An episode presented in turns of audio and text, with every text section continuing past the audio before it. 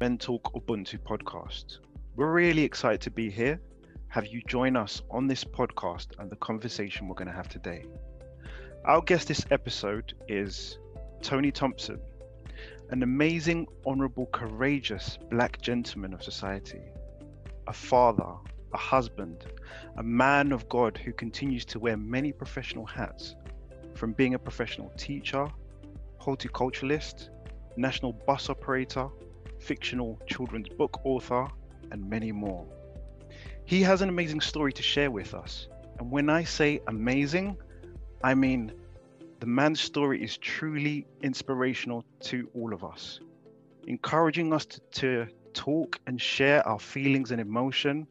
He is living proof that the distance between you and everything you're yet to become is in the amount of action you take in finding yourself. Tony, it's a pleasure to have you here. Please you. tell us your story and your journey. Right. Uh, uh, uh, thank you for having me. And uh, basically, um, I was raised in a children's home. Uh, I spent the first 14 years of my life in a children's home. The first two years was in a private babies' home in Ongar, Essex, and it was a private babies' home. And uh, basically it was ran for profit and uh, um, it got raided by the police and the social services and uh, then I was asked to, well basically that there was no choice in those days to, but to put me in a residential children's home known as an orphanage.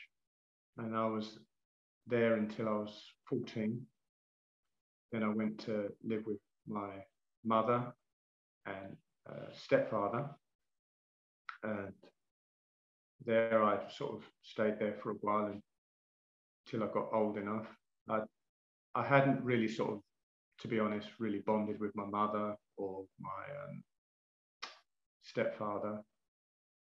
It was very difficult years uh, living with them. I was more I could say I was more happy in the children's home than I was in the living with my mother and stepfather.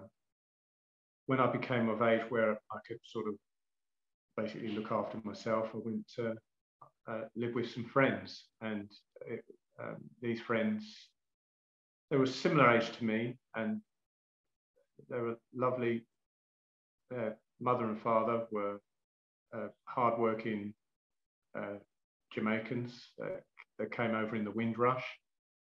Uh, Mr. Mayu, who sadly passed away uh, recently, um, he worked for British Rail, and Mrs. Um, Mayu, uh, his wife, she was a hospital um, auxiliary nurse, and uh, they both worked hard. And I went to live with them and their uh, three boys. Well, they've got daughter, older daughters, but they've all left the home by then. Anyway, I lived with them for about uh, a few years until I got my own sort of council appoint, uh, apartment in Battersea, South London. And um, there, I think that's when I started to discover myself mentally, emotionally, psychologically, and sexually. And um, then I realized that, that I had mental issues, um, you know, in terms of how you think about yourself, what you feel about yourself. And then I started to discover my sexuality, and that was a whole issue because, you know, I was sort of brought up in the church, and so I kept a lot of those feelings within, and I, you know, so I, you know, I struggled emotionally, uh, mentally. Even though I was still attending church, but I was still struggling. So there was all these different conflicts going on within me, and but it wasn't until I sort of um, I, then I became became a part of a sort of a, like a self help group in the sense of trying to come to terms with who I am and what uh,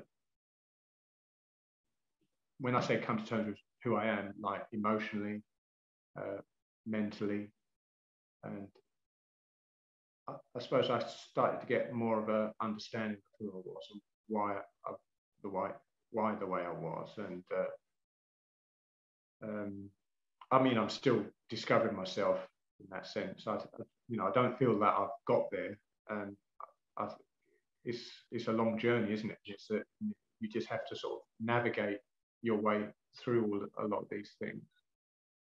And I eventually I I, I found a church that um, where there was people my own age group. They'd come out of churches where they was very religious and very legalistic, and uh, there was a difference because I think there's a difference between being religious and being spiritual.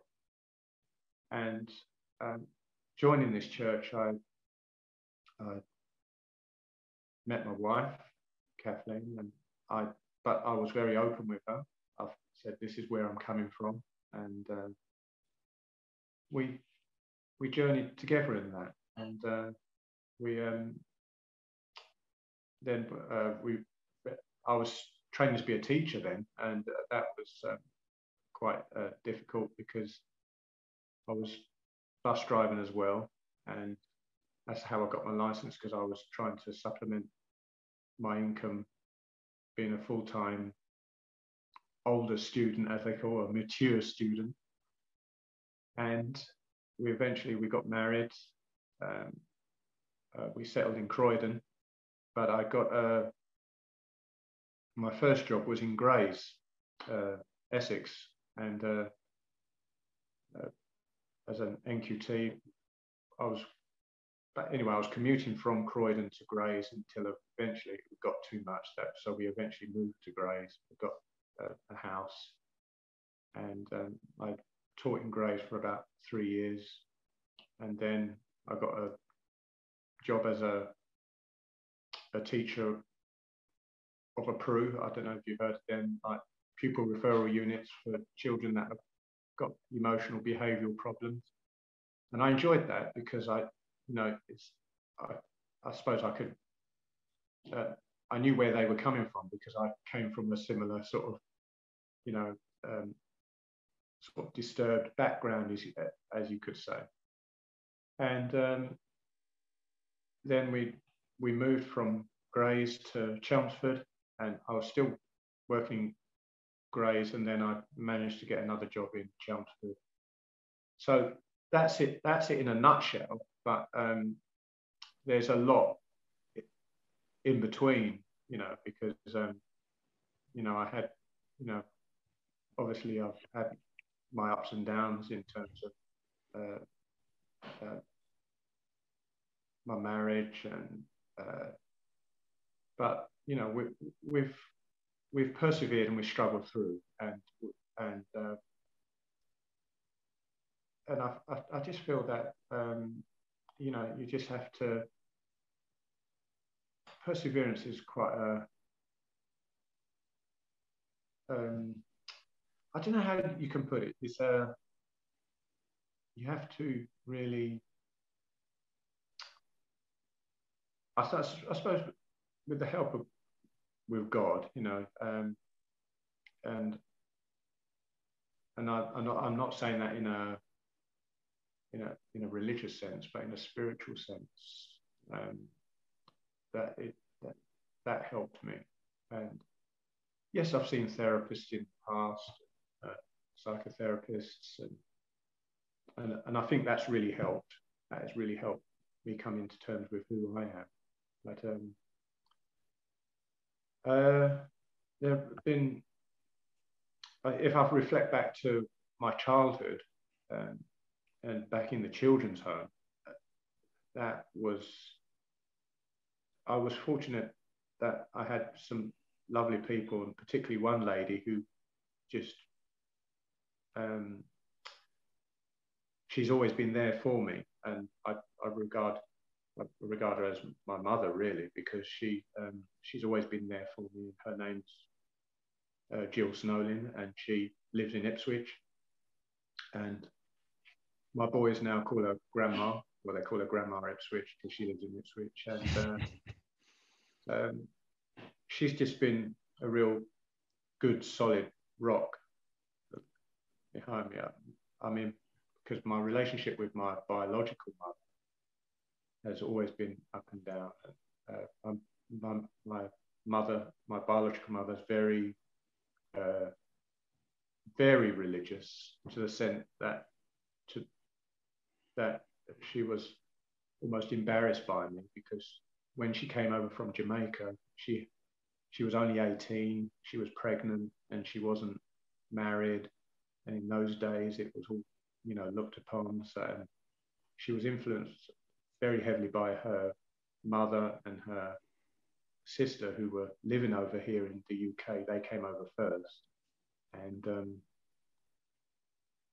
they sort of had a very strong influence on her because they're very religious as well, and uh, told her to, you know, put the put the child away, you know, because you know it's you know as the as the Italians would say, you bring shame upon the family, you know. But um, it was something that um, it's something that I've I've also struggled with, you know, with you know rejection. Rejection is a very um, feeling rejection and struggling with rejection. I think is one of our biggest, um, you know, one of our biggest things that I think even as black men we struggle with rejection in terms of, uh, you know, um, like I was. It's funny. I was looking at something the other day, and um, this guy said, "Is does my existence is my existence a an issue to you?" And I thought, and I start. I, I use that as a, a, a, as a chapter in in a, a, book that I'm writing now. Is um, you know, and that opens up such a big can of worms in terms of of you know how we feel about ourselves, how other people see us, how we see ourselves. You know, there's just there's just so much, you know. Um, but feel free to ask me anything. Uh, um, thank you, thank you. yeah, you just lit, really captivated us with um, a lot of your story and your journey. Thank you very much, Tony. And that goes beautifully into our topic for today. And uh, so today, Men Talk, uh, what we're talking about is owning your story. But first, on a scale of one to 10, Tony, where are you mentally um, and why? On a scale of one to 10, I'd say I'm about six because um, uh, I suppose this pandemic hasn't helped in a sense, um, you because you do it. It makes you um, look at yourself a lot more, and especially right. I, yes, I live with my family, and I live with my wife and my son because my eldest son is in uh, at university. Um, you still have issues to deal with in terms of loneliness, um, uh, significance, because um, this pandemic sort of brought on the issue like because like I'm furloughed at the moment, and you start to feel, well, am I really significant? And it, it's, it's and and then because you know, you're so used to going out to work. And then I, I, it's made me also feel about people. What about the people that are in a one bedroom flat and you've got three kids or, you know? Um, so that the question you asked, Ray, a really good question, is multifaceted, really, because there's just so many other issues in terms of. I'm, I'm still dealing with the issue with my mum in terms of how you know, my biological mum. Uh, you know, I'm. I think that's going to be a continuous thing until I, I probably uh, I'm in my grave. Is uh, is rejection, and especially rejection from your parents. I think that is a that is an issue that I mean, I think a lot of people deal with, and particularly black men, uh, especially rejection from their father. And even though I never had a father, um, and and that rejection can come in all sorts of forms, whether you, you, you're just emotionally ignored, or because your father could be present but still ignore you in terms of not connecting with you, and he, you know, when I say connecting with you emotionally and mentally, and you know, there's just it's, I suppose, in a way, it uh, it it sort of opens up quite a can of worms in the sense of um, where we are mentally, and, and then also what's recently been happening with, you know, the Black Lives Matter, you know, that it's, I think, and how we are perceived, because every day you're, even when I go out and I'm just at the shops, the way people look at you, the way uh, uh, they still see us as a as a threat. Uh, they still see you, the color of your skin. Um, and I suppose that in, in some sense that's sort of made me, you know, angry. Um, there's just so much that um, you have to contend with, you know. And uh, yeah, so oh, don't get me started on. Uh,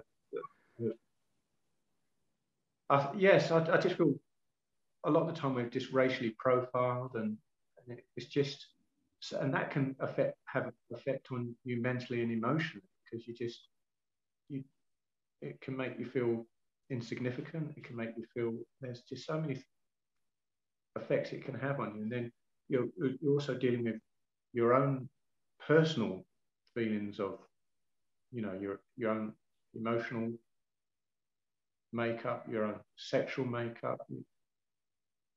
So you've got all these things going in your head that you're contending with that is just, um, uh, I don't know if I'm making sense, but it's just, um, you know, I think you certainly are, Tony. And uh, I, I, think, like Ray said before, it's just captivating to really hear you speak about all of these different things and the way you're sharing some of the ideas with what's going on right now. I'm sure a lot of people are experiencing it. And it, it's no point in saying it's seasons. Like we're always in this period of transition for most of us. And I'm really intrigued by potentially the, the way you've spoken about some of this idea about rejection and searching for purpose and meaning there's two things i'd like to try and do uh, one thing is also uh, well a i'm i can see why you, you say you're at a six because initially when you said you're at a six i was a little concerned but i can understand why now that you've given a bit more context to it the, the first, I, i'd be curious maybe to use the journey you described has uh, maybe a, a layout for our discussion. So, if you were to go back to that younger you who yeah. was feeling, you know, I don't know how you felt initially when you were in the children's home and how you felt once you're being forced from the children's home to live with your biological parents and to feel like you're you were happier in the children's home. I don't know what on a scale of one to 10, where that young man would have placed himself mentally. And I ask that because there are probably a lot of young men right now who might be facing that, or has the mm-hmm. summer of 2021 will come to pass, they're going to be in that phase of transition of you mentioned you've shamed the family. Some of them it might be to do with their grades. Some of them it might be to do with the choices they've got coming next. And just a lot of us as well has perhaps lockdown eases off. And we're now starting to think what we really want to do because like you said there's been a lot of introspection. We've had a lot of time to think yeah, yeah. more time than we would like perhaps. And we might be struggling with now the world is opening back up and now i have to deal with whether i want to continue with the way things were or whether i'm going to make a change. So the first mm. thing is of course where on a scale of 1 to 10 would you say that that young man was? And thinking back to that time is there any advice that you would have wanted to give that young man? Yeah i would the first thing on a scale of one to ten, I suppose I'd, I'd have, I would have been a nine because I was in a, a secure institutional environment. But I was fortunate to have um, good people that um, that who worked in the orphanage that were were really um, good were really good people were out for my interest and um, so in that sense, and the advice I would try to give him is if I was to be talking to my younger self, was to try and be more secure and not to. I was very needy at that age, and but I was, and that neediness was was obviously fed because of you know you know the rejection that I felt from my mother, even though I suppose at that age I wasn't aware of it because um, I was I was uh, that was the world I, I knew and that was the world I was secure in. And, but um, as I, when I went to live with my mother, my biological mother and my you know my stepfather, um, that was just such a transition and it was it was a culture shock because uh, I was predominantly brought up in a white environment with uh, uh, the people that were raising me were were white, and so they wouldn't have. And in those days, didn't know how to re- relate. They had no knowledge of black people or of, of their food, their culture, how we feel, and how we think. So I I was in what in one sense. So I thought like a, a, a white person, and it was not until I went. So the, the positive side of it was when I went to live with my mother. Um, I realised that I'm black, you know, and even though I had to get used to the food and and I went to a black school, Hill School, which was quite that was right, in Brixton. So most of the kids that went to the um, school were, were black. And uh, it was just, so that culture shock coming to face to, with my own culture. So I had that to deal with. But then going back at the home to answer your question, Shai, was that um, I just needed to be secure and I, even though I was in a secure environment, I, I was still very insecure and very needy because I wasn't being nurtured by, you know, my real mother. And well, I don't know of my father. My mother's told me stories about my father, and she said that one minute she said she was in love with him, and now she's trying to say that she was raped by him. So that's caused that's caused another issue. But uh, you know, um,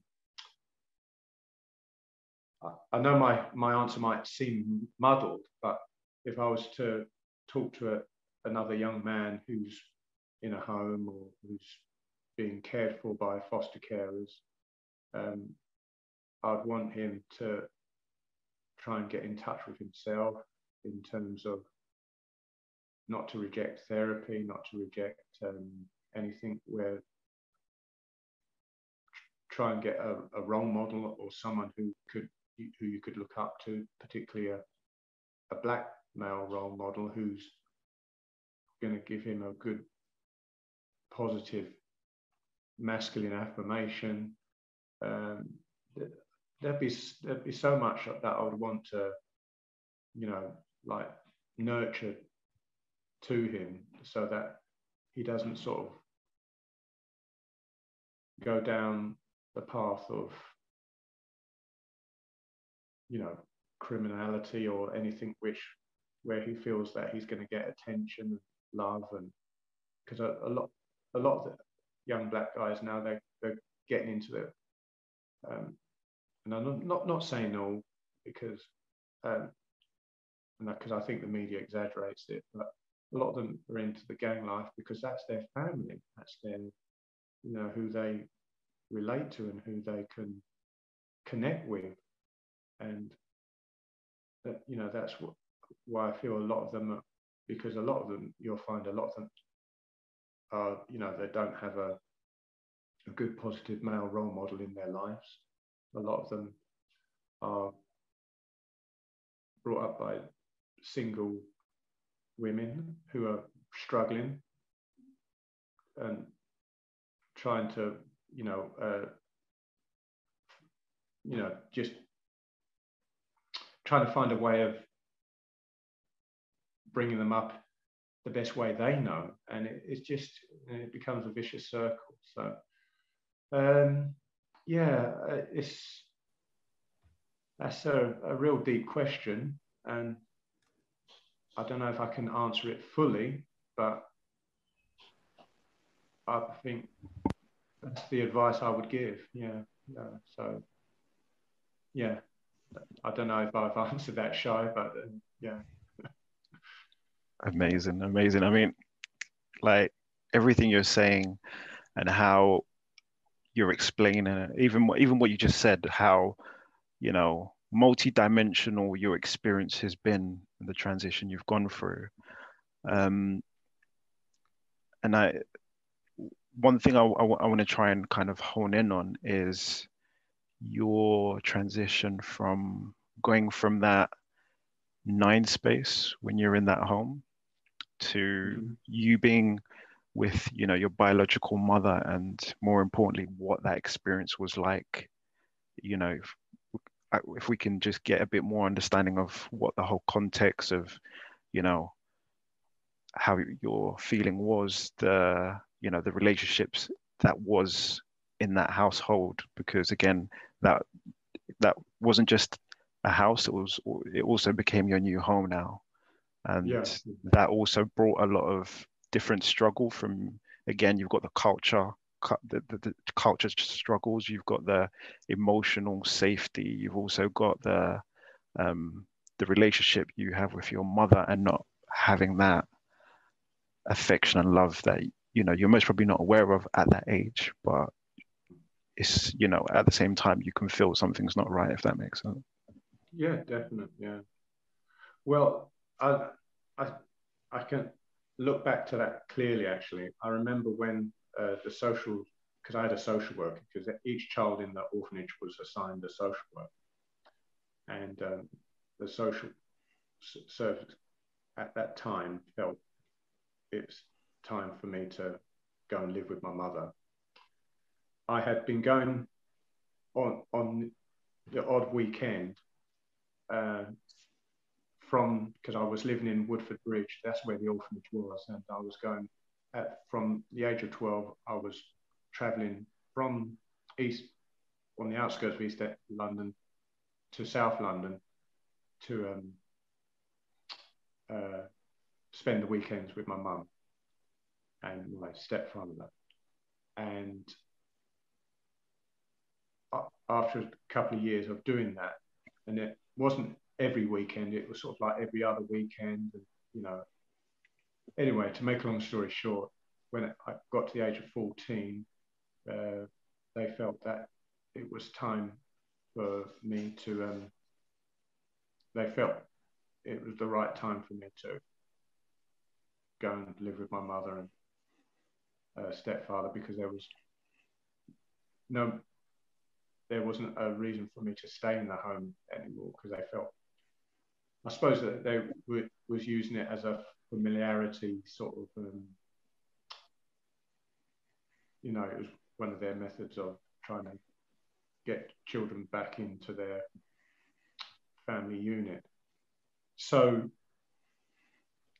and the couple that were looking after me in the children's home retired, but the lady that um, had been constantly in my life, uh, Jill Snowlin, she had moved to Ipswich. So when I eventually did move into my home with my, my mother, um, at first it was it was really I I couldn't sleep. Uh, I would rock myself to sleep because um, I was really mentally and emotionally disturbed. It, to the point where it, it concerned my stepfather, um, which was surprising because he didn't really show any sort of um, affection or love to me. Even, you know, my mother was, because of her strict religious ways, I think she was more concerned about image rather than nurturing this disturbed 14 year old boy. And so um, uh, I was told to change my name because my name on my birth certificate was Leroy Anthony Johnson Gale. And um, when I went to live with my mother, I was I, I was always known as Tony anyway because they, would always um, uh, they, I was always known by my middle name, and even though my mother called me Anthony, but a lot all my friends and people who I got to know just called me Tony because you know they shortened name. Anyway, um, so when I eventually was living there, it was I was always trying to get my mother's approval and always doing things and because I, I was scared of her in the sense because I, I didn't know her and I just saw her as this sort of authoritative because she, she, she, she comes across as very authoritative, very sort of uh, not maternal and so I, I was always afraid of her. And my stepfather was always on my back about things which bugged him. And, you know, like as soon as I got up in the morning, you know, have you washed out your mold? You know, that's the first thing you would ask me rather than, oh, how are you? Did you sleep well? You know, first thing you'd ask me is, have you washed out your mold? And, you know, because he was, so he was like you could say the typical stereotypical black man that doesn't know how to relate to their kids. I think that's the that's a common thing with the older generation, or yeah. was. yeah, that that sort of generation, you know, and it just, uh, you know, I remember some. I was about sixteen once, and I said to him, and I used, I, at that time, I called him Dad, and I said, Dad, do you love me? You know, what are you talking about? You know, just wash the dishes, man. You know, and you know, talk to me about this foolishness. You know, and it was, you know, so it wasn't, there was no sort of, like, because I, I, say to my kids now, you know, I love you, son, and I love you, Josh, to the point where Joshua said, well, you know, why are you saying that? I know you love me, you know. and, and, I'm not afraid to hug him or kiss him. And, and the same with Daniel, you know. Um, but yeah, so it was just that it was just I couldn't be myself, and I just felt estranged with my mother, estranged with my stepmother, and it was. But I was, I felt. Fortunately, I, I, I you know, I, I started to make friends in church, and it's with that family who I went eventually went to live with, who were yeah, they were old school, but they were new school in the sense that you know, you, um, Mr. and Mrs. May, they were very. They, they broke the mold in that sense. You know, you could go and talk to them. You could, you, you know, you could go and hug them. You could kiss them. You know, you know, it was, and yet they were old school in the terms of like discipline. You know, you know, there's some things you wouldn't dare say to Mrs. May because she was the disciplinarian. You know, she would chase you around the room with a broom if you, you dare back chat her. You know, it was that sort. But um, yeah, she was a loving woman. You know, and uh, but going back to that sort of the culture shock, living with um, my you know my mother and my stepfather yeah it was very difficult very difficult. And, it, and, it, and I, I, could say that I was very unhappy yeah, yeah I don't know if that's answered the question. Yeah. absolutely absolutely. Uh, wow. Just wow man. There's so much there that I feel like, oh, firstly, it's just to say I'm really proud of you and how far you've come and how you've. You spoke about perseverance earlier on, and that's something that is coming through. I suppose when life keeps making you feel like you have to keep persevering, you might not appreciate how much you've persevered through because it's sort of ongoing. But there is so much there. And even that contrast of being able to see that currently with all you have with the loving family, with how far you've progressed and all these things, you feel like you're at a six. And when you look back, then you'd say that young man was at a nine. And it is to some extent that resilience that young people have, resiliency that young people have, and the that different outlook. It's almost like life keeps beating us up for so long. the number is usually going to go down. Um, this the the friend you say you moved in with Mr. and Mrs. Mayhew, Mayhew, Mayhew, Mayhew, yeah. Mayhew. With was that you said through a friend initially? Yeah, well, because uh, Andrew Mayhew, who's I could class him as my my best friend now, yeah. and um, he's married. Um, his mother, well, I, I call her our mother really she, Mrs. May, she died um, in October eight years ago. Yeah, it was eight years ago. Yeah. And then Mr. May died uh, a couple of months ago. Um, he was 94. Mrs. May was in her 80s when she died. Um, but it's that generation that's gone now. So yeah, went to live with them and uh, just because Andrew's around my age group, so is Carlton, who. Um, oh, it's funny because when I, I, Carlton is the same age as me, and we we were more friends. But Carlton lives in America now. He lives in uh, California with his wife, and he's got three boys.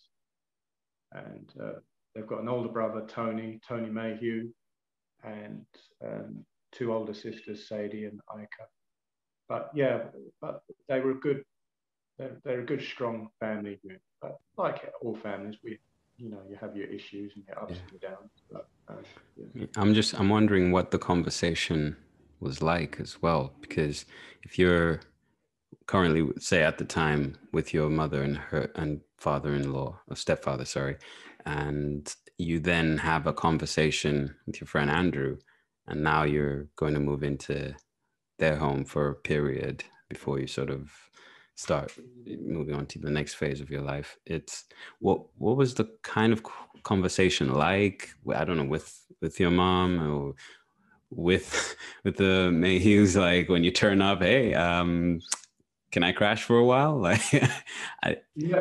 how yeah, does that go? question. yeah yeah. Um i remember the day it was in the summer. I was in my early late teens, early well, I was in my twenties, and um, I it got to a point where I wasn't. I was getting too big to be beaten, you know, because my stepfather you know, he couldn't, and because he knows that I would have all that repressed anger ready to unleash yeah we, we, we know when we sense danger yeah. yeah. so um, and i just remember saying to my mother that i'm i'm going to go and live with the Mayhews and i know it upset her but there was she knew there was nothing that she could say or, or do that would um, stop. And I remember going that afternoon to Mrs. Mayhew and saying, Is it all right if I stay here for a while? And she was happy because she, she treated me like her, one of her own. And she, she was happy, but she said, Well, I have to ask, I have to ask, she called him Carpy. That was his nickname. I have to ask Carpy and then I'll let you know, you know, and, and, and um, so that evening I came, she said, well, Mr. Mayhew said it's all right. Um, and she said, this is, you know, this, these are the rules of the house, blah, blah, blah. But I'd already sort of really knew because I was spending a lot of time there anyway. And uh, yeah, and I just uh, got my stuff and uh, I didn't have much stuff. It was just clothes and uh, a few belongings. And then I, um, um, yeah, moved moved in with the Mayhews. It was just, and I was, I just, where was I? I, I wasn't working at the time. I, I was I was unemployed, but um, and it was just, uh, but I had a, a little part time job. Sorry, at um, Sainsbury's, and uh, because at that time I was thinking of becoming a, a youth worker, and uh, I was doing an access course, but um, that didn't that fell through. But um, but I was trying to sort of figure out where am I going to go in life? What what am I going to do? You know, and how am I going to? What is really my I suppose you could call it a calling or in terms of jobs and things like that. So, but I suppose with the Mayhews, it was more, I think, if looking back on it now, they gave me a sort of a good mental and emotional bedrock, you know, as to where where I'm gonna where I'm gonna go in life. And I think that's a very important wherever you are, whoever you are, just need to try and get that emotional mental and even spiritual bedrock and try and discover who you are and where you are and where you want to go. You know? Yeah. Yeah. That's beautiful. I, I feel like that that's definitely what comes next right now. I think you, you talk us through some of those mental, emotional, physical, psychological, spiritual. We go through that. And I think before I hand over to you to carry on or for Ray to jump in there, what's also I think come to mind for me is this idea of for someone listening, they might need to have a conversation with their child or with the person who's in the house with some of the things you've described, like not being able to fall asleep. And it takes even your stepfather, who wasn't the most connected to you, seeing that. It feels like that's definitely something to consider. Just because someone's in the home and it's your roof, your rules, we've got the cliche of you, you're not their friend, you're their parent and everything. Sometimes, yes, you can, that way could work but there might need to be a conversation that just needs to be had with are you okay? How did you sleep? I think that was such a powerful simple thing there. Like you talked about being a needy kid but it's like it's not it's not really it's like i wake up i just want someone to ask me if i'm okay not just have you washed your mouth out? You know? Like just am i okay? It's but you can see how someone can become needy because you're not getting any of this. So it's uh, firstly it's just that I feel like, yeah, for someone listening, either you need to let somebody in the house know that we should have a conversation or hopefully this is a parent listening as well and maybe it's time to just have a quick conversation a quick check if everyone's okay or even if you're not a parent just ask the other person in the house how they're doing. Um, so i thought that was really really important really key. And the second thing i think that was really just phenomenal for me is often our communities like you hinted at earlier as well are painted in one way in a very negative way. And here we have this just lovely example of compassion of caring of embracing someone and treating them like your own. This this it goes to the core. A lot of our guests have said it where we just we take each other like family like you've been there so often and they just go they open their home to you and you're there for a couple years you're sorting yourself out it gave you this space like that's not spoken about as much when it comes to our community so i thank you especially for just highlighting that that happens. It wasn't adoption papers were signed. It was just come through and this is your home. And it yeah. goes to that thing when they call you son, like they mean son. And when you say this was now grandma Ipswich, this was really grandma Ipswich, you know? Yeah. Yeah. You're right. Uh, it's, yeah. So that was amazing. And yeah, so I, I just, I wanted to highlight those because they really stood out for me. And it's brought us to a beautiful place where you can now talk about the psychological, mental, spiritual, emotional growth and exploration that came after. But yeah, sorry. uh, I, I, was just I was just gonna um, add that you know I think you uh, e- even though you've gone through a lot of struggle, a lot of different homes, and essentially an emotional roller coaster, um, like mm-hmm. no other. Um, and like what Shai said previously, you know, proud and do commend you of how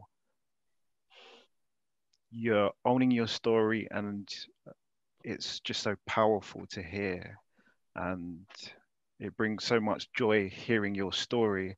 And i also want to take this opportunity to you know thank the the Mayhews for opening their arms to you and being that family that you you most probably didn't even realize but it's what you needed. It was your home.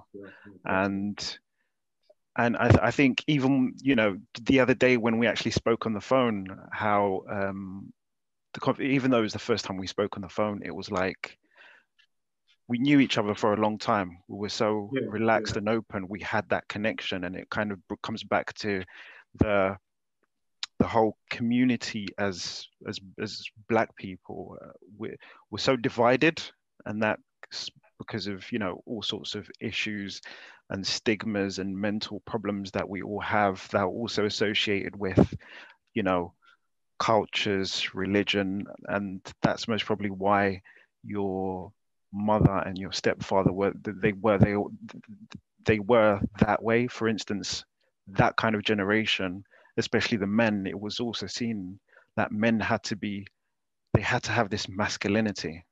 You don't show your feelings whatsoever. You're a man, and um, it was a false ma- masculinity. definitely, definitely, and and without even realizing um, that whole masculinity stems from when we're as soon as we're born like and i use this example in a lot of conversations i have with a lot of people and i say that um, if you have a girl and a boy, both the same age, let's say for instance they're toddlers, they fall down, they hurt themselves really badly. Mm. To the girl, you're going to say, it's okay, cry, show your emotions.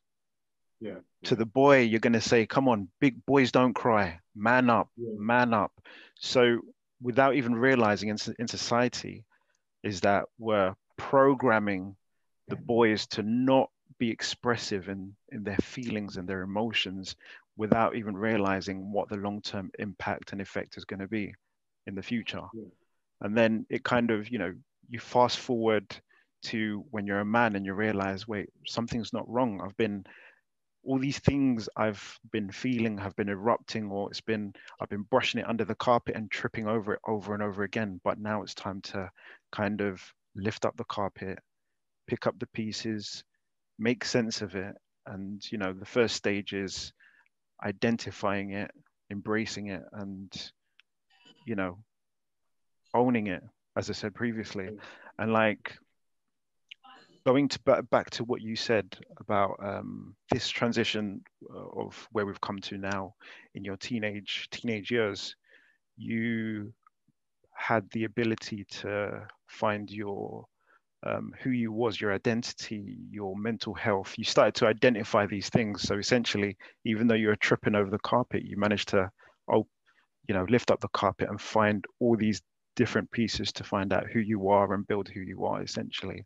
And I think the the strongest people are the people that win battles that um, no one knows about just like you know the, the, the battle the different battles that you've been through so i'm essentially I'm, I'm i'm really intrigued to kind of find out how how you more or less kind of found your or put you those pieces all together and how you found everything in, in terms of your identity in terms of your mental health, um, as you mentioned previously, your sexuality, and you know, all, all of that really. Yeah. Um, that's a really good question, very deep question. And um,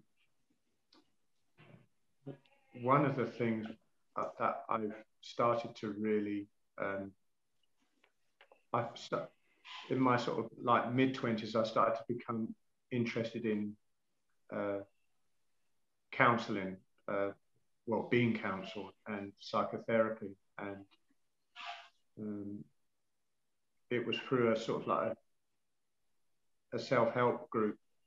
It was sort of like a men's group that I started to explore. And then um, I came across a psychotherapist because uh, myself and Andrew Mayhew, we used to, when I eventually moved out from the Mayhews and I got my own um, uh, got my own apartment, we, we used to ring each other every morning and just see how each other is and connect with each other. And um, one of the questions that Andrew asked me said, "Have you ever thought of seeing a counsellor because uh, a therapist?" And I, I, it never dawned on me, you know. And so I thought, yeah, why not? And uh, I looked up uh, in a, one, a magazine because in those days you didn't have Google because uh, Google came out in the late, well, mid 90s, didn't it? And so I looked up in a, it was a GQ magazine actually, you know, Gentleman's Quarterly, you know, that glossy magazine. And I looked through it and I looked back and there was a psychotherapist and I um, went along uh, to him. And yes, he he really sort of started to open up my eyes, and so and this other group that I was going to opened up my eyes in terms of self-discovery and who why I was reacting to certain things, why I was because I used to be I used to have a real sort of hatred towards women, and I was a real I could say deep down you on the surface you wouldn't see, see, see that, but because of the rejection I felt from my mother, and you know, because they say babies feel that rejection even in the womb. If, if it's not if it's not wanted, it will feel that rejection. And so I used to um, project that rejection onto women uh, even before in, sometimes even before I met them. So I was very sort of antagonistic towards women because I just felt let down by women because I was let down by the most important woman in my life, which was my mother. So going back to what uh, you were saying is that um, not shy, shying away from going to see a counsellor or or, or um, and that sort of like opened up opened up a lot of things for me. And that's where I've, so I've always been interested in self-discovery in that sense because um, and I know it leaves you vulnerable, but I think sometimes that vulnerability, you need that because it just, um, I think it helps you move further on. Because if you if, if if you don't, if you're not vulnerable, if you're not um, if you're not open to um, someone trying to piece these jigsaw jigsaws together for you. Not that they are, they're trying to direct you and let you think about it. I think um, you become immobile and then you you get so set in your own ways. And I think you just have to be sort of open to open to talk, open to um, uh, having someone, you know, just it's it's it's it's being open to having how can you put it uh, open to open to talking you know and sharing your your deep down emotional and mental feelings of how you you feel about about people about how you've been treated how you perceive things there's there's just there's just so much, really, isn't it? It's just you know, it's it's not um,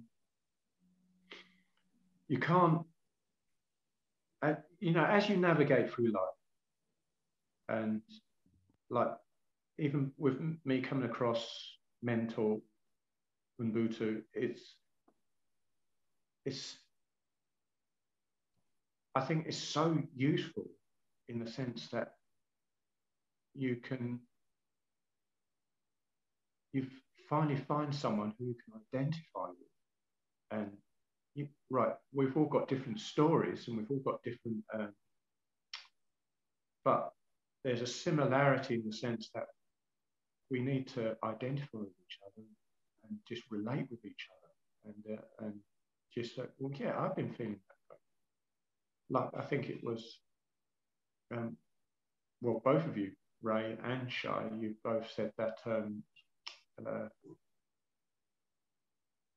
you know the the traditional sort of black masculine masculine image of you know we don't cry and we don't share our feelings and we you know you know that, that kind of foolishness you know you know you know you know how especially the older generation the way they react to that sort of thing.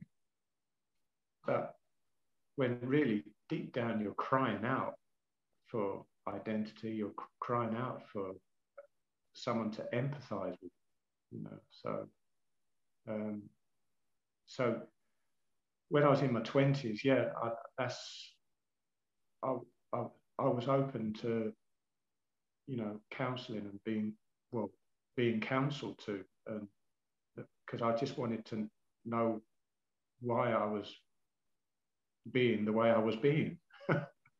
yeah. So, yeah. Powerful. I think it's a it's a key message when we hit those points uh, which we don't we genuinely go i don't have the answers and the way i've been doing things just hasn't been working. It's yeah. at that point when we're willing and ready to reach out that i think the such services become invaluable to us. And yeah.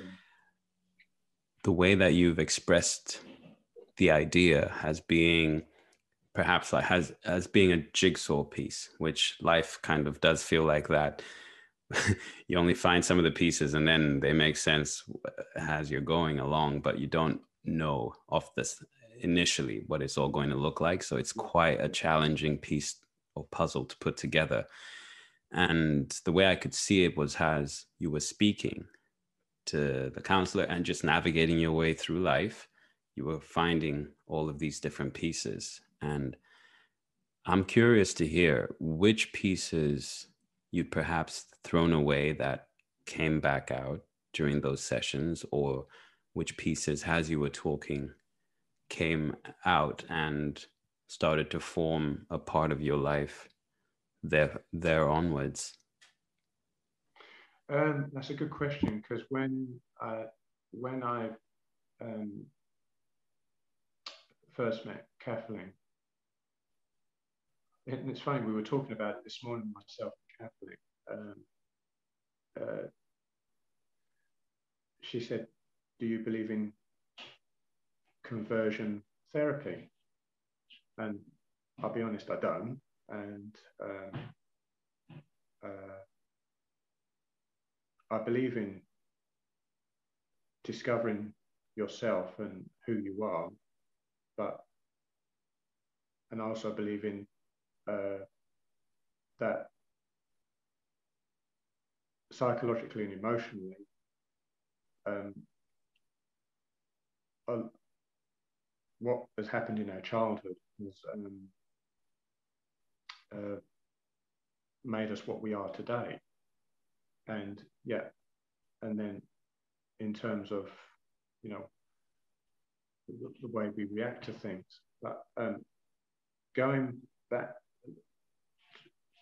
to answer your question directly, um, when I um, first met Kathleen, before I um, met her, um, I was exploring my sexuality, and I was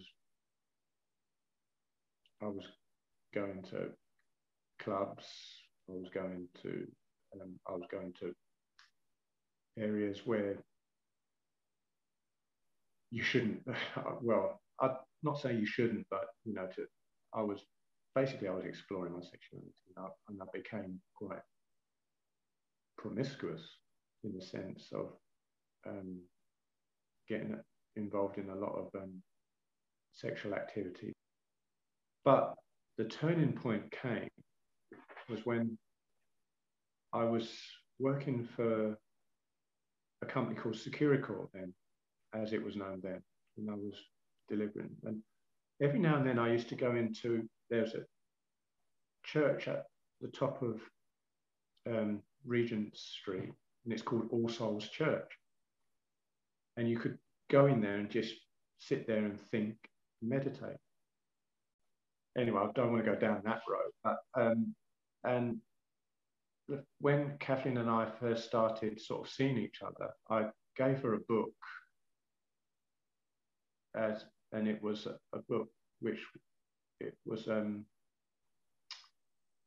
basically it was about um, coming out of that sort of lifestyle as a person, you know, you know, um, and trying to come in in touch with who you are and what and sometimes I, I, I as I said earlier, I believe that there are reasons why we become who we are because of our our childhood anyway, to make a long story short, and I gave her that book and she read it and she went to a friend and she just cried because uh, she thought, what am I getting into? You know, and anyway, we,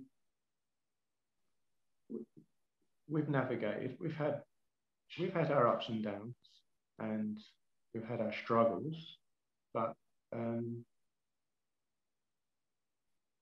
uh, I think with God's help, we've really we've persevered we've persevered through. And yes it doesn't mean that those feelings just go away. And but I think sometimes it can, gets to a point where you have to sort of manage those feelings not deny them but manage them and um, and, and I think managing your feelings and denying your feelings are two different things.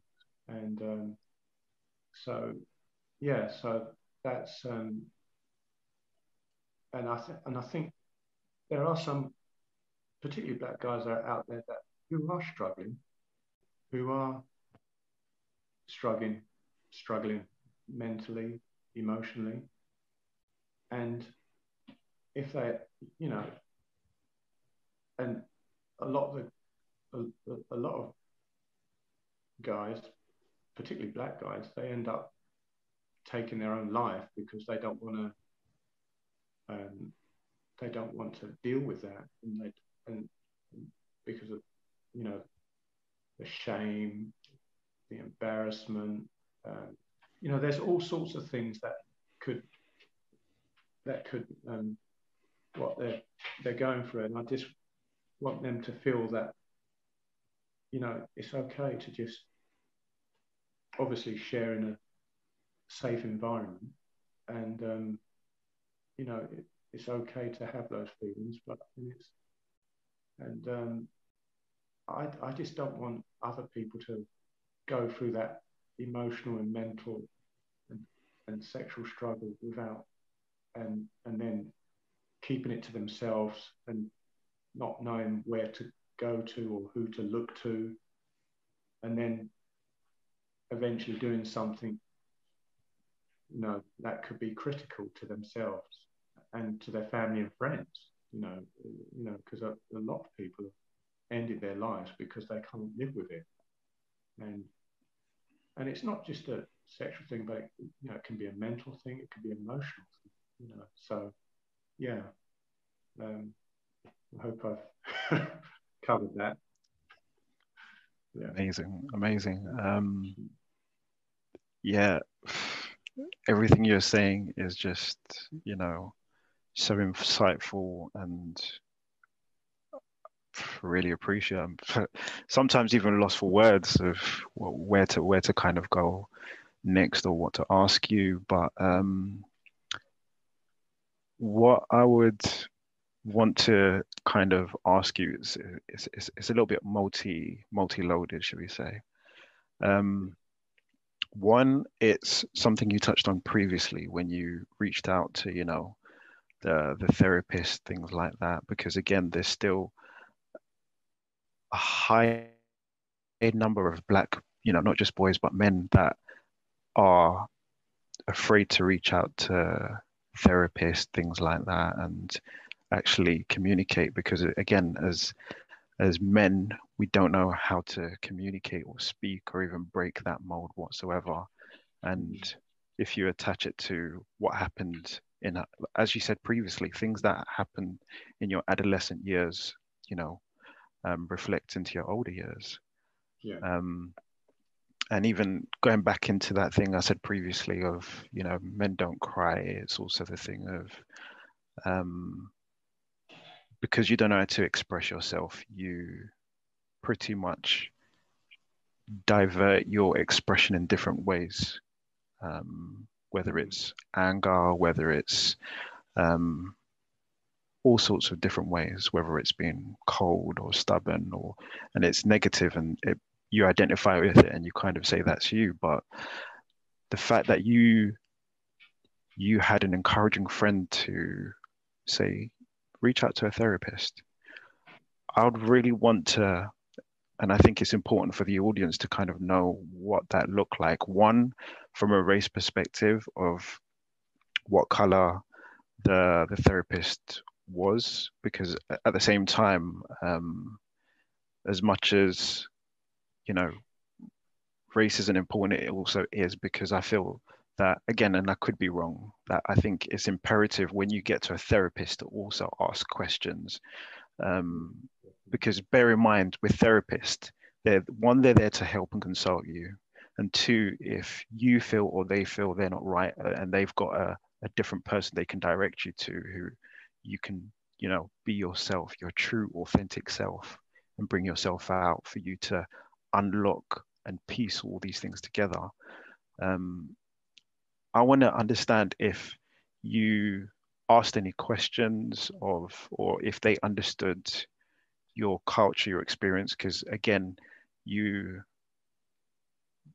you've also experienced being in an environment of you know being raised around um, white people, going back into black, the culture change. Um, so I think it's important for therapists to kind of understand these kind of basic things.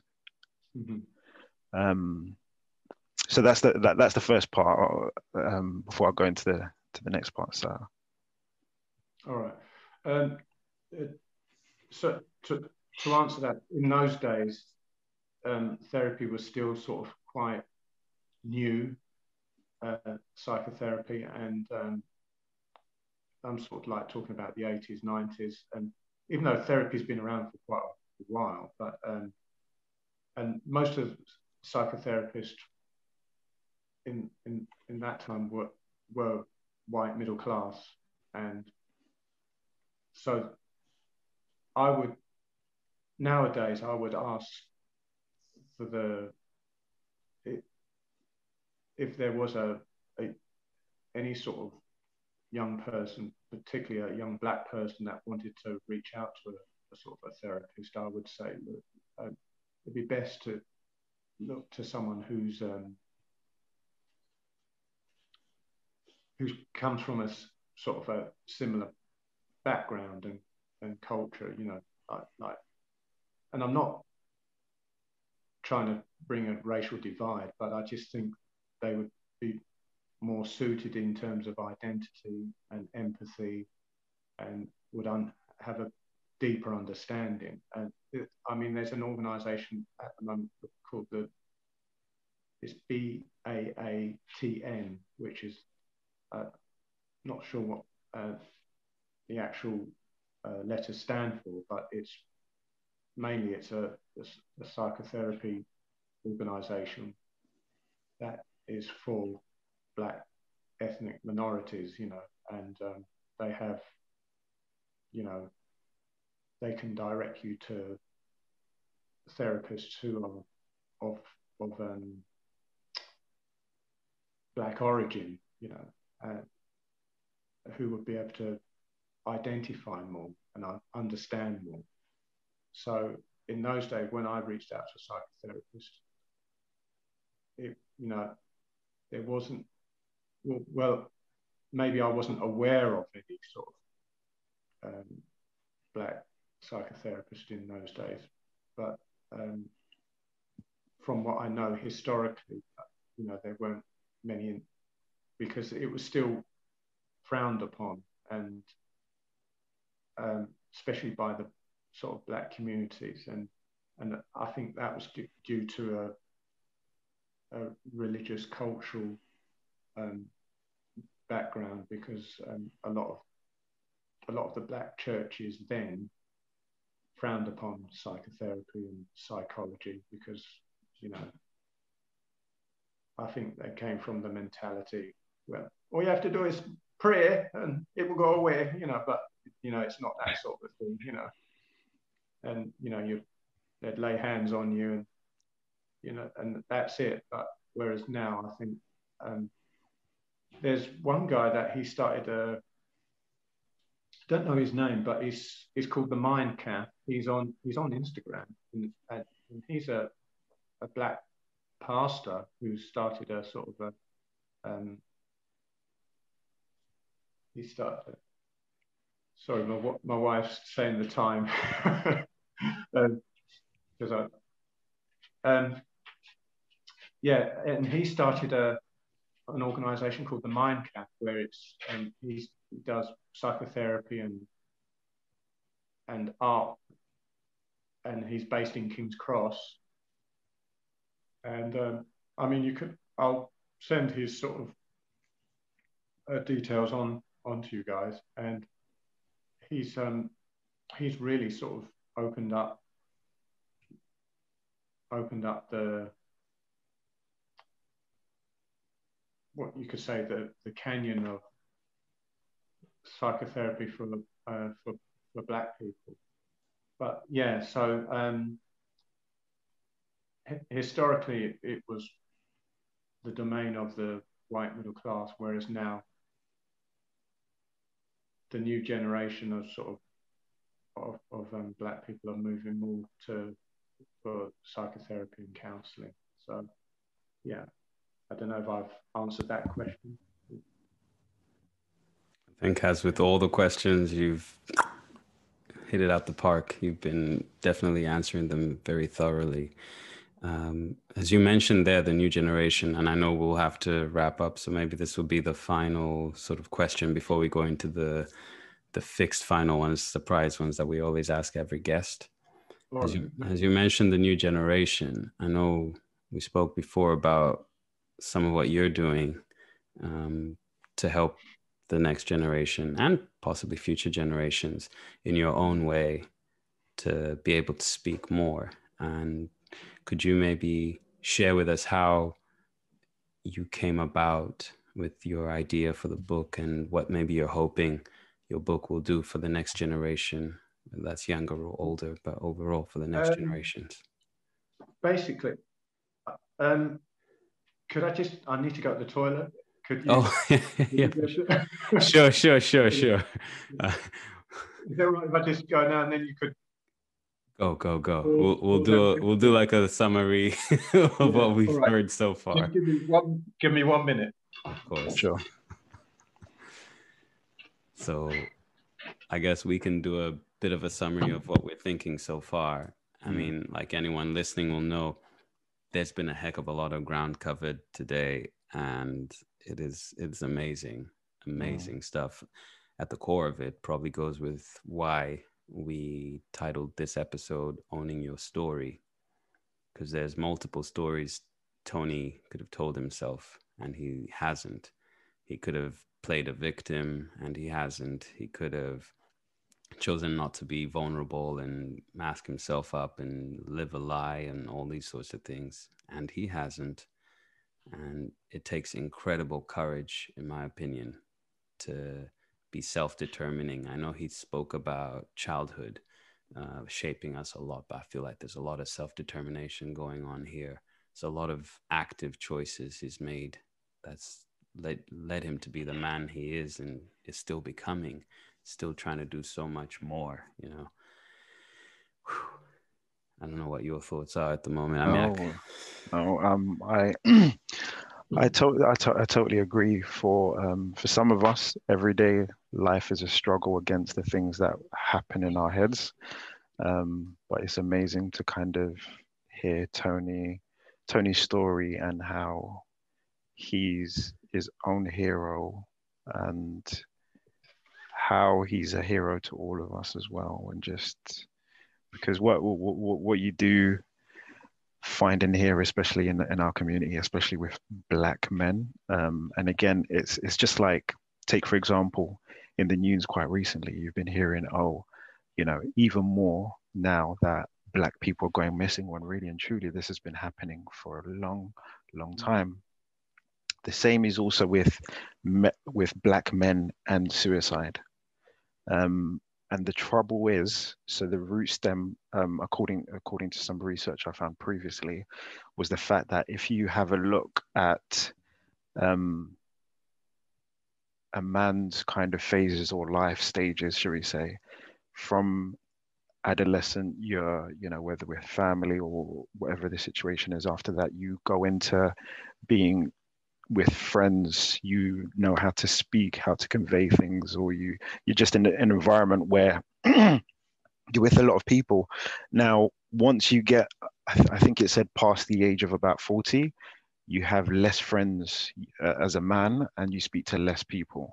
So essentially because of that because you don't have anyone to speak to anyone to share your thoughts and emotions with anyone to express help and support you like that's that's the breaking point where even as black men and again you don't hear about in the news because as black people you know it's put a lid on it kind of thing.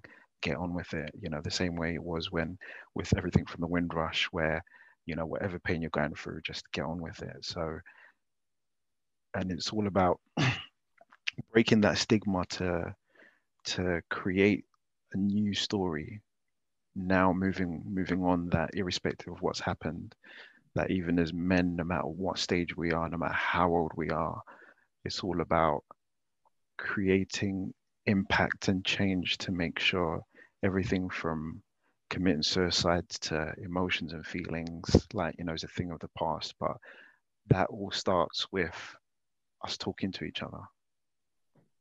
So and again just hearing or just having insight on t- Tony's story and how, you know, as Shai you said, he's not playing the victim or Tony's his own, you know, superhero and our superhero. Yeah. Um, there's a lot for you to take out from what's been said. And Tony said during lockdown, a lot of us might be questioning our significance. And one of the lines we said when we started all this with Men Talk Ubuntu is it is important that you are here, whoever you are, and you're listening. So it's first of all, you, your existence is significant.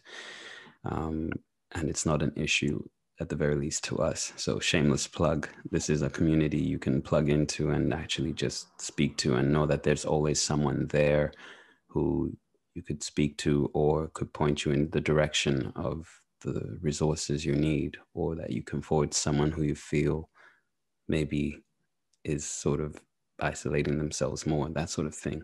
Because we all experience loneliness. And I think a lot of us struggle with the being vulnerable and you know vulnerability overall so just know that keep persevering as the key word from this has said and you might need to listen to this a couple times. I know i will. Um, yeah i mean we could definitely go for for more but what will transition into firstly tony letting us know about the impact you're hoping that the book that you're designing how that's going to help the next generation and other people. And then yeah we'll go into some of your responses for our quick fire questions as it were so yeah okay. let us know about the book first please yeah sure well the first book i've written is called a sense of place and and it, it was basically uh, searching for my sense of place and belonging in in in life and i think we all are searching for a sense of place and sense of belonging. And um, overall, I was just wanting people to find the the objective of the book was to, for people to find, particularly us guys, is to find um, our true sense of place and belonging, and that you know. And um, the second book I'm working on now, well, it's the third book really, because I wrote a little children's book. But the third book I'm work, working on is um, is basically all what we've been talking about today is your sense of being, your sense of self worth, and who you are, and and you know how we um, relate to each other, relate to ourselves, and how we can help each other as human beings, and, and what affects us also our sense of being and our sense of self and who we are. You know, there's so many different things that affect us. You know, and you know, like I mentioned earlier, one of the chapters that I'm working on at the moment is our existence an issue to you, you know, and your your existence as a person is is is your existence an issue to your parents because of you know they might have turned around and said to you, "Oh, I wish you weren't born," and "Oh, you were just a five-minute wonder." Is your is your um, existence an issue to your friends, your um, you know, is your existence an, an, an issue? And there's so many different aspects in the book that I, am trying to cover as a as a person, um, into, and I just wanted to reach out, and it's you know, I want it to be a where it's tackling our whole self and all our issues and how we can deal with them, you know, and how we can uh, face them, you know. And it's it's it's very deep, but it's um, I'm trying to convey in a layman's terms so that anyone can pick it up and oh, I want, I want the person who reads the book to be enriched by it and, and to be, and to feel that, yes, life is worth living and not give up, basically, you know, because you know we've we've got so much to contend with now emotionally mentally psychologically you know and spiritually sexually you know we've got all these things to contend with. And uh, you know we're i think we just need to know that we're worth it and give ourselves a a big hug really in terms as well as hugging each other but you know just to you know. I know it sounds all sort of new agey but it's not that. It's, it's you know it's just it's basically you know um, all the issues that we're dealing with tackling you know. Yeah. Now well said well said. And you mentioned a fantastic term earlier which was bedrock and that was one of the things that you found with the Mayhew residence, you know, solid ground that you could start really exploring life from. And so, yeah, I mean, even a hug can make you feel like you're on solid ground. I mean, can make you feel like you're floating and everything, but it's that feeling of I'm safe, I'm accepted, and it's okay.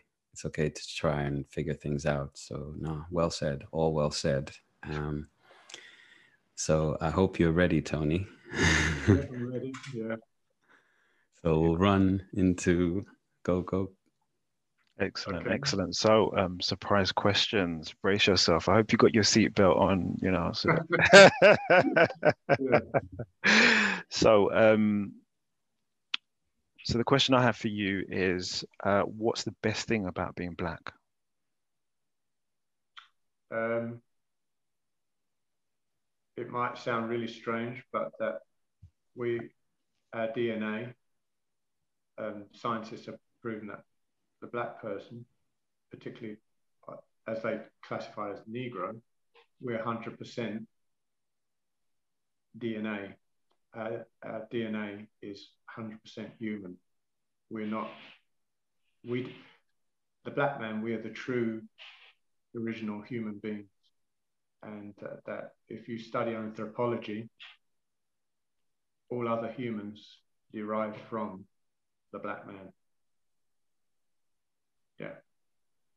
And so, um, and also anthropology also proves that Jesus was a black man because the Nazarenes, that, that sect, the Nazarenes were black. So, yeah. and I'm, I, I, I just love being black because of our food, our culture, our, our physique, uh, just our looks, uh, the way we embrace life. Yeah, so I'm proud to be black. Yeah. Amazing, amazing. Everything you said just resonated. I was like, yes, yes, yes, yes. Oh, yes, is amazing, amazing and um, looking at your, your your goatee, you know, nice goatee you've got there, and you know, I'm just just sat here thinking that you know, who taught you how to shave? Um, it was um, Mr. Mayhew. yeah, Mr. Mayhew taught me to shave, but he used to dry shave, so he didn't use any water or anything like that. He just used to use a blade. Yeah, that's a tough man. Yeah, he was, but I, I, I I use shaving cream and you know or face wash and just and use a blade, you know, well a shaving stick, yeah. So yeah. You're a braver man than me. I'm not messing with the blade. Uh uh Those bumps ain't coming near me. Uh uh I might just need to learn. Who knows? All right. Well, Tony, I mean, if you're a student of anthropology and all these other things, you're definitely a student of life.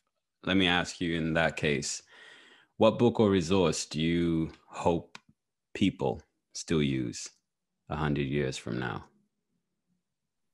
Uh, the Bible, you know, uh, yeah, the Bible, and but as long as they read it in its historical and cultural context, because um, I think history has proven that you, you need to you need to know your history. And you, because a lot of things can be taken out of context. And because things are taken out of context um, it can lead to a lot of misinterpretation. And so yeah um, yeah um, the Bible, but as well as the books that I've written, I hope they. yeah, but yeah. You're placing them in very high company. yeah, but there's there's a list of there's a, a whole list of books really. You know, like um, been some great authors down. You know, like James Baldwin, uh, Maya Angelou. Uh, you know, um, Alice Walker, you know, Martin, you know, Martin Luther King Jr., um, even um, Barack Obama. You know, he's. I, I, don't know if you've read read any of his books. I mean, especially the new one out, uh, Promised Land, and he puts a lot of things into, you know, perspective. Yeah, so that's beautiful. Like say, I mean, obviously you went with the Bible initially, and I think that ties to a a key part of your life, and you know, so that's very understandable. And you've clearly shown you're still engaged with a lot of other. Finally, for me, what do you wish more men talked about? Um, their emotional and mental feelings, particularly black men. Yeah and how they're feeling deep down, and and even their their and their sexual feelings as well, you know, regardless of where they're coming from. Yeah. So, but particularly mental and emotionally, just to really, I think we just need to really connect and talk more about those things. Yeah. Amazing, amazing. Um, and I think there's we're, we're de- I, I, think we definitely need to you know uh, do this again. Um, the key takeaways for me, um, and I hope you know it's the same same key takeaways for our listeners as well, is to so first of all, it's a thing of everybody has trauma everybody has experienced things that um, has an effect even without you unconsciously knowing. But the key thing is is you know stepping into that vulnerability of feelings and emotion is what you've conveyed to us is you know so extremely important to us. And hearing what you said today is everything from you know, feeling those emotions is one, naming it, um, and then so so so yeah, fe- feeling it, and then on top of that, you know, don't name it to shame it, but um, feel it to heal it, if that makes sense. Yeah. Um, because it makes you more vulnerable, and again, it's destigmatizing vulnerability even as men is that vulnerability doesn't make you weak. If anything, it gives you strength. And on, in terms of my own personal growth, and as you know, Shai, Shai Mendes said, ever since last year, my vulnerability and my growth has strengthened me in ways that I never thought it would. And you know, if whoever's listening, you don't feel that you are ready to take that step to speak to a therapist, it's important to speak to people you know that will create that safe and open space environment for you to one be okay to know that it's okay not to be okay, but on top of that, to share and speak about all these things and not be judged or feel a certain kind of way to close up, essentially. Um, and more importantly, as Black men, we're not alone. And, you know, it's imperative for all of us to just continue to show that not just to each other, but also to connect and bring and pull all men so we can build rebuild our, our, our foundation within the community and um, contribute more to the world as well and just grow and change. Because again mental mental health is it, mental health is attached to such things as race feelings um, relationships everything. And it all starts by all of us you know talking about it. Yeah Tony, oh, it's been delightful having this conversation with you. It is good and important that you are here. And they do say a picture can paint a thousand words, but I think a conversation can be the difference between life and death. And I'm so glad you're encouraging people to have more of these conversations and trying to leave your mark in a positive way and use your experiences in a positive way I can only imagine how amazing you are as a father, despite the challenges, and because you're mm-hmm. open about the challenges. It's going to be fantastic to meet you in person at some point uh, when we're allowed. Yeah. Mm-hmm. I hope you've enjoyed this conversation because for me, it's been outstanding. And also, I had a quick look. It's the BAATN is the Black African and Asian Therapy Network, which that's shows, right. yeah, yeah. yeah. So that's an amazing resource to share. Such a giving guest that we've had today. You've shared so much information and so much of your story that hopefully other people will get courage and inspiration from. I just commend you for that. And as we said before, you know, we're just really proud of you, man. Thank you. And it's been a real pleasure, an absolute pleasure. And uh, yeah, discovering this mental and Ubuntu has been like discovering gold. And I hope other people will find that too as well. Yeah. So thank you so much. And it's it's great to put uh, a, a name to the face faces and yeah. Thanks, thanks ray and uh, thanks Shai. Yeah. It's been great. Yeah. And i, I, I want to get one of those um, t-shirts. Uh, is it the mental t-shirt? Yeah so. Coming soon. We're working on that right now. Watch this space. Yeah. But yeah no thank you. Thanks for being a great member of the community because you definitely are now whether you like it or not. All right. All right. Thank you so much. Thank you very much. Thank you. Hope you enjoyed listening as much as we enjoyed creating. Don't forget to follow, like, share, and connect with us on Instagram, Facebook, and LinkedIn. Subscribe to our latest episode and listen to any you missed. And tune in next episode. Take care.